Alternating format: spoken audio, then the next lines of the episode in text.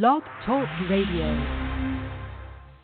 Hello, Nats Sound. Welcome to Nats Nightly, sponsored by FederalBaseball.com. This is Patrick Reddington from Federal Baseball. I've got Federal Baseball's doghouse on the line after a 4-3 loss to the Chicago Cubs tonight in the nation's capital. Sitting above an empty Nationals Park at this point, doghouse, where Gio Gonzalez is on the mound this afternoon, or this evening, I should say. Uh, he gave up seven hits, five runs, all earned in five and two thirds versus the Cubs in Wrigley Field in May. A 5.82 ERA, 2.89, 3.33, 4.72 line against, and six starts and 34 innings pitched since he faced the Cubs in their uh, two nothing in the third tonight. Back to back to back hits, uh, two run single by Jason Heyward to put the Cubs up early.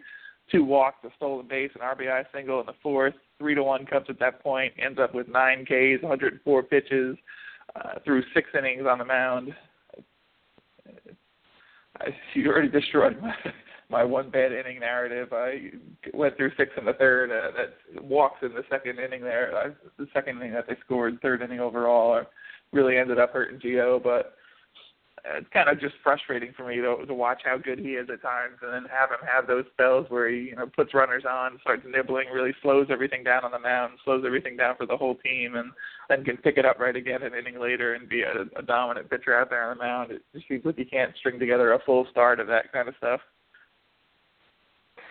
Yeah, it, it seems like whatever uh, mental toughness we thought he'd acquired uh, at the beginning of the season is just uneven now. Uh, he had it seemed like he had a great curveball working the whole game that he could throw for a strike and throw for not a strike and get swings and misses, but then he couldn't locate his fastball or he was uh, afraid to come in too close to the corner. Uh, mind you, the I, I called up the pitch FX in the middle of the game, and the ump was having a rough time of it out there. His strike zone, as I could near as I could tell, it was roughly diamond shaped. But uh, Gio didn't seem to be dealing with that very well, and he, he wasn't fooling anyone with the fastball. He gave up a fair bit of hard contact, which does not combine well with a lot of walks, even if you have even more strikeouts. So that's that's a recipe for giving up some runs, and it's it's credit to Gio that he only ended up giving up three, but uh, yeah, a, a, frustrating outing because uh, we saw some great pitches out of him some great sequences, and then just it, it, completely unnecessary walks that uh, uh, just just aggravating. Even more aggravating on the mound for the Cubs. John Lackey uh, struck out 11 batters, gave up six hits, two earned runs in seven innings, and the Cubs win in uh, Wrigley Field in May, 8-6 win that that one one earned run in his last three starts in 20 and two thirds coming into this game, a 174, 240, 232 line against over that stretch. He's really been pretty dominant since the beginning of May when I went back and looked at his numbers. Uh, a bunt single by Danny Espinosa, hit by pitch on Gio, single and a sac fly in the third, get the Nats within one at two to one at that point. Hit by pitch, a double in the seventh, end his night. Uh, pretty good start again by Lackey, a veteran starter out there. His 400th career start, uh, six hits, six innings. I'm sorry, four hits, two runs, both earned. Uh, walked seven Ks on the night. Ended up throwing, where is his line? 98 pitches, 64 of them for strikes. Uh, Davey, John, uh, Johnson, Dusty Baker talking after the game. Uh, let me just pull up his quote really quickly here, since it's just me and you. We could just take all the time we want with this. Uh, where is he? There he is, Big Lackey, as Dusty called him. Uh, really didn't come over the heart of the plate at all. He was dotting the outside part of the plate, starting guys off with breaking balls. He pitched a very good game. Lackey knows how to pitch. Uh, Baker just said, I just thought a low-scoring game like that, it was to our advantage, but ends up being to the Cubs' advantage that you pull out the 4-3 win and Lackey keeps rolling. Yeah, and it's interesting. It's sort of an illustration of the differences in approach between the two teams. The, the Cubs are a very patient lineup, and when yeah. Gio starts nibbling like that, that'll just start to snowball. Uh, they're willing to take a pitch, um, you know, willing to take a strike, and and see. Uh, they're hesitant to chase out of the zone. The Nats are not entirely free swinging, but they're an aggressive bunch. Uh, if they get a pitch that looks close, they're going to go after it and, and try and make something happen. And Lackey was around the zone, but he got uh, got some nats to chase. Uh, and uh, you know the first few innings, you know, I, I was worried he was going to get the the complete game shutout there. Uh, he was he was really cruising there, like 10, 11 pitches an inning. Um, and it, it's sort of a, a different in a difference in approach combined with uh, the the differences in in approach for the pitching and uh wow i i'm honestly i i feel like the nats stole one by only losing by one tonight they definitely had an opportunity to steal one on the night they got pretty much dominated by lackey but he got in trouble there in the seventh as i mentioned a hit by pitch on espinosa jose lobaton double they bring on pedro strop to face uh pinch hitter Wilson Ramos, who's having a great year, did not have a necessarily good at bat there, struck out swinging uh, runner on cool. third. Ben Revere. Ben Revere hit a sac fly there, get the Nationals within one, three to two. But uh, Jayson Werth came swinging to end that inning there. The threat there, uh, missed opportunity for sure there. They had a chance to tie it up. Uh, just going back, uh, second and third after Jose Lobaton's double. Ramos strikes out, uh, leaving the guy on second there. So Jayson Werth had a chance to knock him in there. They both struck out. I was looking at going back and looking uh, uh, three for eleven for the Cubs, one for one for five with runners in scoring position, seven left on base, and what ends up a one-run game. And that was a really big missed opportunity there. I think to tie it up, and they eventually tied it, but they could have added on a little more there. Yeah, the uh, the Ramos at bat, uh, especially there, was just just painful to watch. That was a that was a pre LASIK looking at bat there. I mean, sw- swung at a, a a slider away, then watched a fastball for a strike, then swung at another slider away. Yeah. Three three pitches of of no effect, and oh, in that situation where you could you could just taste the tie ball game, and uh, and it didn't happen. I mean, good on the Nats for for uh, uh, eventually coming back to tie it after that, but they uh, they actually got more opportunities than I thought that they were going to get. Uh, uh, credit them for having as many left on base as they did, I suppose. Uh, bright signs here. Um, but uh, then to not be able to cash in on those opportunities, oh boy, just a, a, a frustrating game from the hitting side uh, as well as from the starting side tonight. They did tie it up in the eighth. Uh, Travis Wood walked Bryce Harper to start that inning.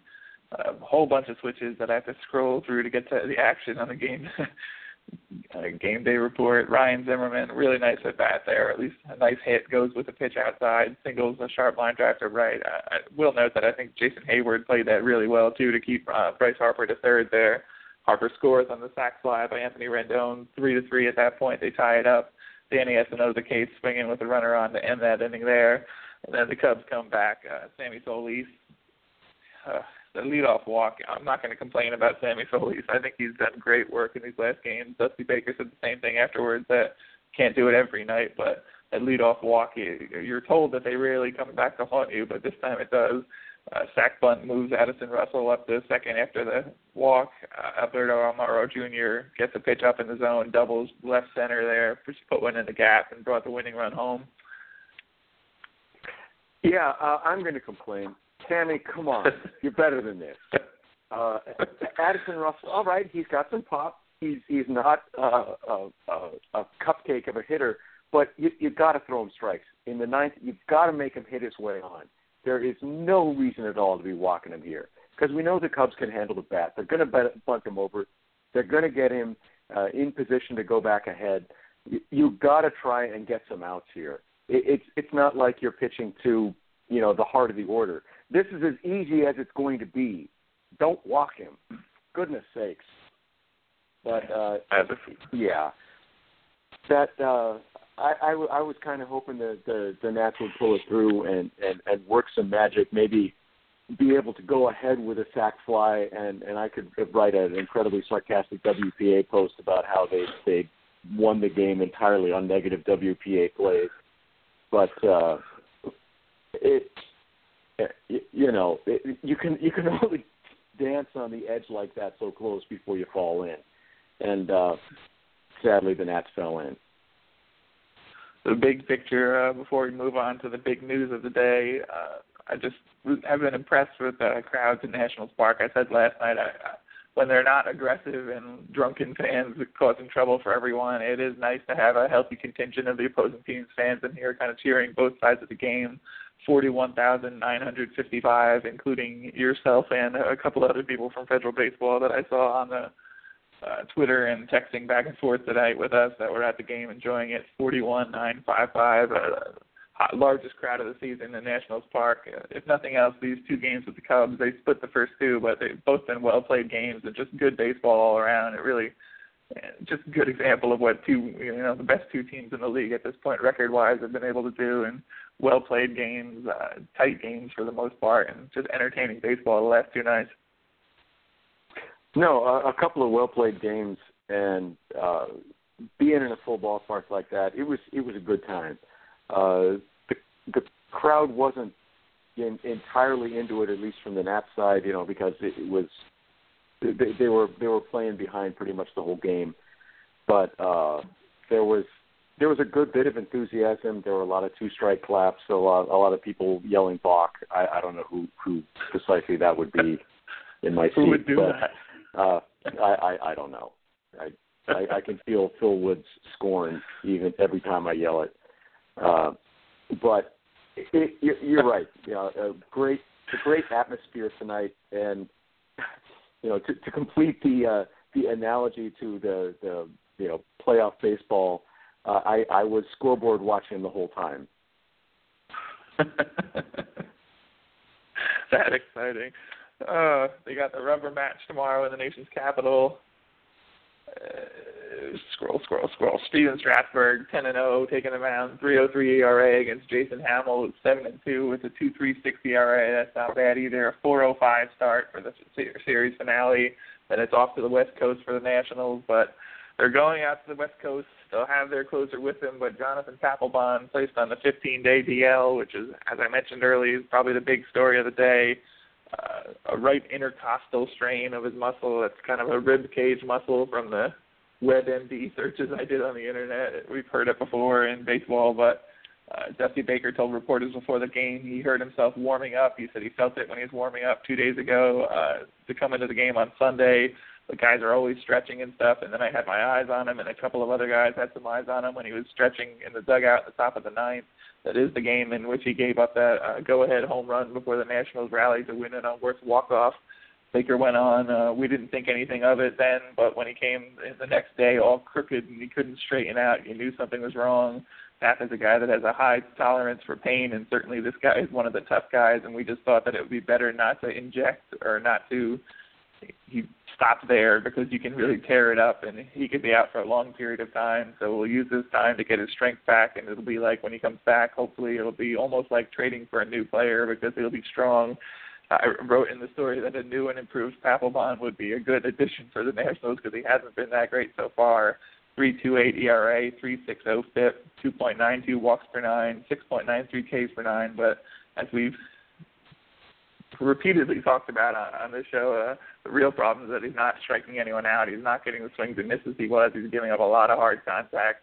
Uh, 200 points over his average on each of his main pitches, the fastball and the slider so far. So I'm not surprised there's something wrong with him. I'm kind of surprised they're saying it just happened two days ago because I think it would explain a lot of his troubles. But Papelbon lands on the DL first time in his uh, 12-year major league career, and they said it took some convincing to get him to do that, but he realized that uh, it would be better for the team if he did because they can't wait around and be a man short in the bullpen when he's unavailable. Yeah, I, I'm wondering if uh, the the convincing was was you know Dusty poking him with a stick and saying, "Does this hurt? Does this hurt? Maybe you should go on the DL. Does this hurt? How about now?" Did you step on a baseball in practice? Maybe you should go on the DL. I'm exaggerating. I have no idea if anything like that actually happened. I, I can only hope that an intercostal strain is one of those subtle and and uh, vexing inju- inju- injuries that requires total rest to recover from, and then uh, extended rehab to get back into baseball and pitching shape. So, if Paps is going to come back better, stronger, faster, you know, take all the time you need, please. And, and I'd just like to add again, uh, uh, just a little little shout out for Federal Baseball uh, commenters that I saw some excellent puns on both Pentecostal and intracoastal. as a, as a result of this injury. Uh, I did see that as well. It was a very funny comment, and it got greened very quickly. Uh, I do think the most interesting part of Dusty Baker's pregame conversation, he was asked about uh, Sean Kelly closed out the game when Papelbon wasn't available last night. He asked if uh, he thought Kelly was a fit for that closer's role, and whether or not you you know you find out whether a guy's a fit once you actually put him in it. I thought his response was kind of uh, interesting. Just to quote him here, I don't know. He said that's a very good question. It's just that you'd have thought that if he had closer makeup or if he was going to be a closer, it would have been before he got to his fourth or fifth team. Uh, number one and number two, we really have to be guarded because this guy he had Tommy John in high school and then he had another Tommy John after that. So we're very cautious of how he feels. I mean, we ask him every day. It's no secret he went one and two thirds yesterday, so he's probably not available today, even if he wanted to pitch. But uh, that wasn't exactly a ringing endorsement for the idea of Sean Kelly filling that role. I think it kind of hurts the Nationals' bullpen depth if you move him to a ninth inning, only use him in save situations. And as Baker said, you're talking about a guy who's had two Tommy John surgeries, so whether or not he's available to go out there as, as often as you'd like with a, you know a set closer is a question mark for sure. And you can match up all you want and go that route if possible. But uh, Dusty Baker certainly didn't commit to the idea of Sean Kelly taking over that role. Well, if if you're going to have someone in that role, I think you could do worse than Sean Kelly. Certainly on uh, on the bullpen as it's currently made up, and, and it, it would be hard to do worse than Papelbon, even with the current makeup of the bullpen. But uh, Dusty's point is well taken, and and that exact approach is what I've been advocating for ever since we've been doing this show. Play the matchups, play who's rested, look at the lineup, see who's coming, and put your best guy in the highest leverage spot where you've got the most difficult part of the lineup or uh, the the hitters that match up the the best or are the most challenging. And don't don't have a set closer. There's there's no need for it in uh, the current age of baseball where we have so much data about what people's strengths and weaknesses are. And you can take advantage of how you pitch and who you put to pitch based on that information so don't have a closer at all. Have relief aces. Have guys who specialize in righties and lefties. Look at the lineup. Look at the game state and react to that. Not uh, what inning it is and the closer closes because he's the closer. well, Mac, Mike Maddux is certainly forward thinking, so we hope he has some input in that. Uh, I think Sean Kelly definitely has the kind of swing and miss stuff as Dave has been advocating all year. I think he has the stuff to do that. I'd also kind of like to see Felipe Rivero uh, put in that role when there's some advantageous matchups and see how he reacts to that. Maybe get the adrenaline going and straighten him out a little bit as well. But we'll have to see what Dusty Baker do, does going forward when there's another save opportunity because they're not going to have Papelbon for at least two weeks now tomorrow night uh, afternoon, 4:05. Jason Hammel versus Stephen Strasburg at 40 and 25. If they drop a 4-3 decision to the Cubs tonight, Federal Baseball, or I should say Nats Nightly, sponsored by FederalBaseball.com. We'll talk to you tomorrow after the game, sir. Go Nats.